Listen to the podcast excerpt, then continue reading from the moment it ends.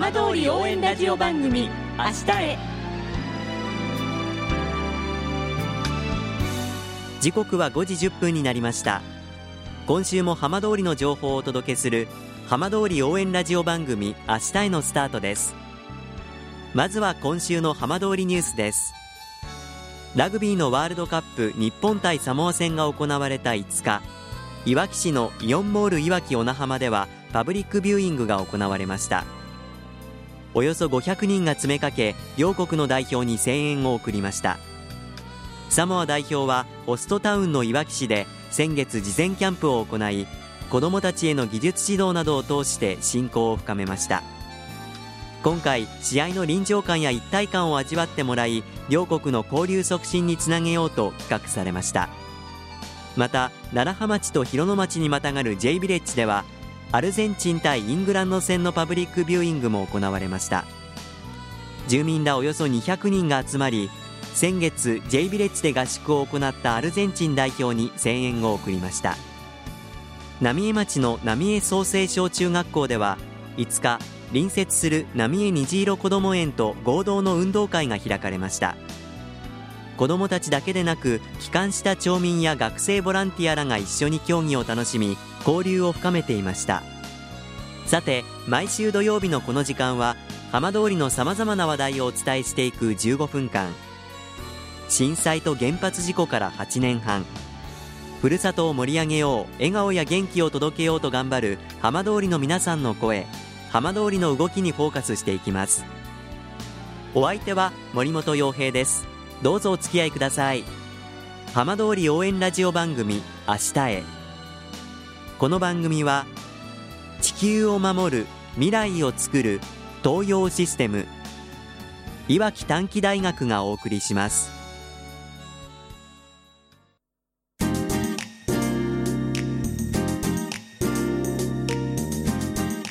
代わっては浜通りの話題やこれから行われるイベントなどを紹介する浜通りピックアップです。大熊町で地元のおよそ1200種類の方言を集めた大熊町方言集が10年以上の歳月をかけ完成しました。今週は大熊の方言を文庫本サイズのコンパクトなサイズでまとめた大熊ふるさと塾の渡辺正勝塾長にお話を伺います。渡辺さんよろしくお願いいたします。はいお世話になります。さて大熊町の方言集かなり長い年月をかけて完成されて発売になったということですけれども今どんなお気持ちでいらっしゃいますか？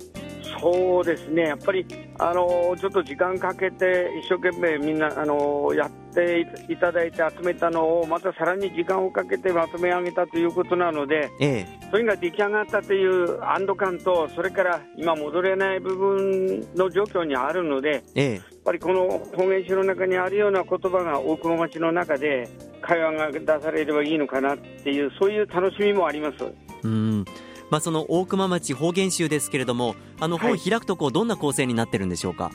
全国の地図から見た大熊町の位置、ええ、あるいは大熊町の前景が入ってます。であとあいうえお順に並んでまして、あ行、家業からずっと和行まで入ってます。ええ、終わりの方にのページには、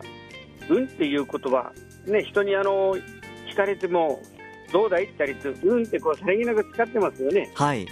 そうした運の活用もあのまた新たな気持ちでなってもらえるみたいな感じで入れてありますそうすると大熊の方言が本当にたくさん収められているわけなんですね。そうですねとりあえずまとめ上げたものですから今回この本が出たことによっていやあれもあるよこれもあるよっていうのがもうすでにあの何人かからお声をいただいてますので、ええ、さらにこれにある程度まとまったらまた補正版といいますか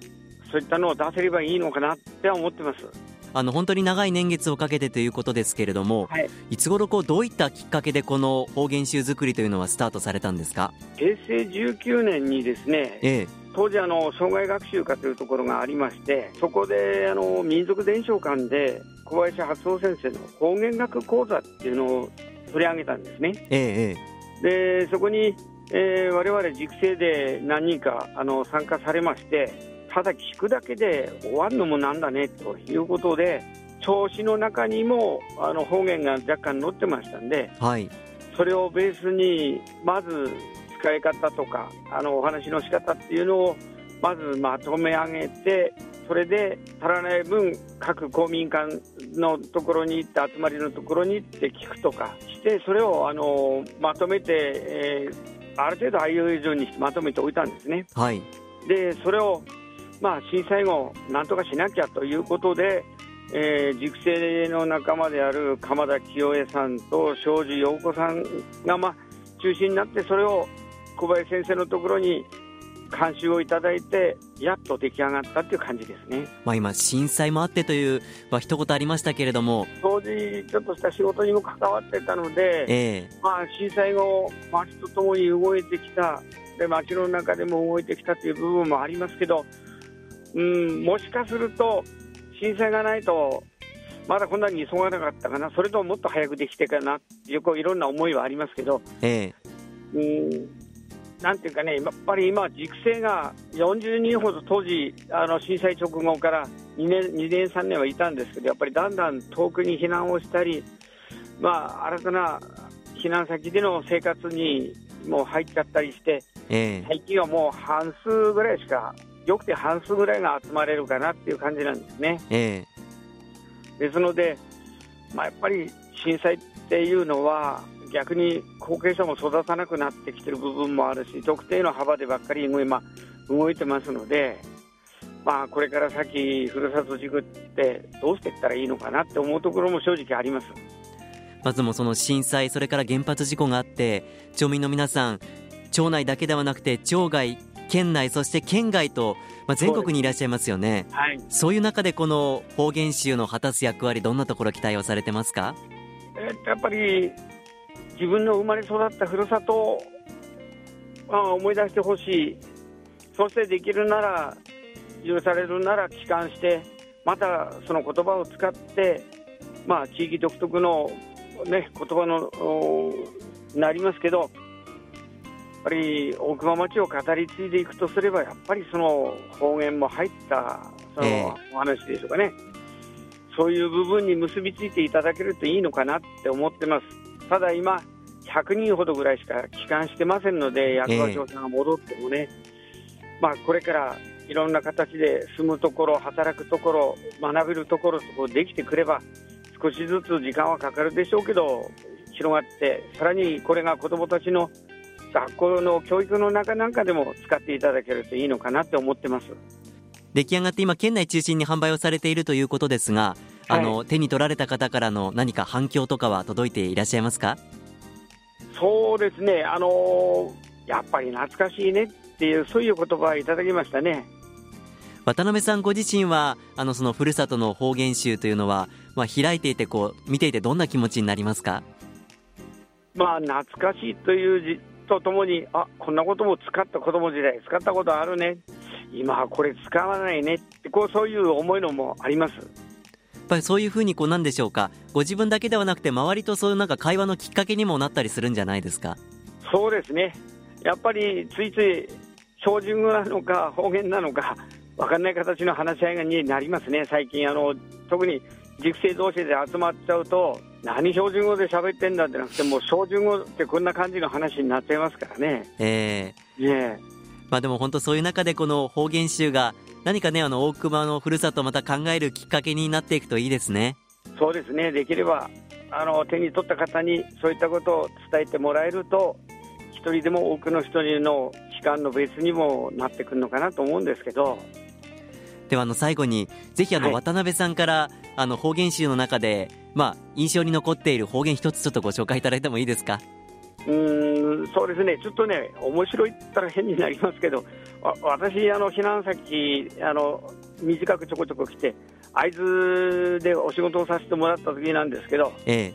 会津どこ行ったって、こういう話をしたんですね。えええここは会津なんだよっていう話、まあ、私たち会津ってはあの人とかね、なるほど響きが似てるけれどもね、意味合いが全然違うわけですね、そうですね。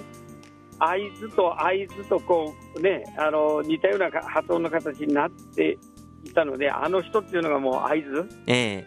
え。うん、あいつどこ行ったの？っっていうのが、その会津どこ行ったって、会津はどこにも行かねえじゃんっていう、そんな話になったエピソードもあります。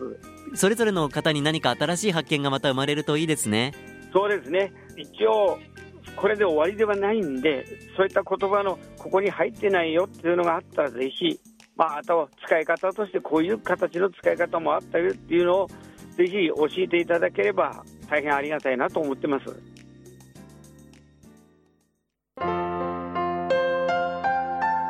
浜通り応援ラジオ番組明日へ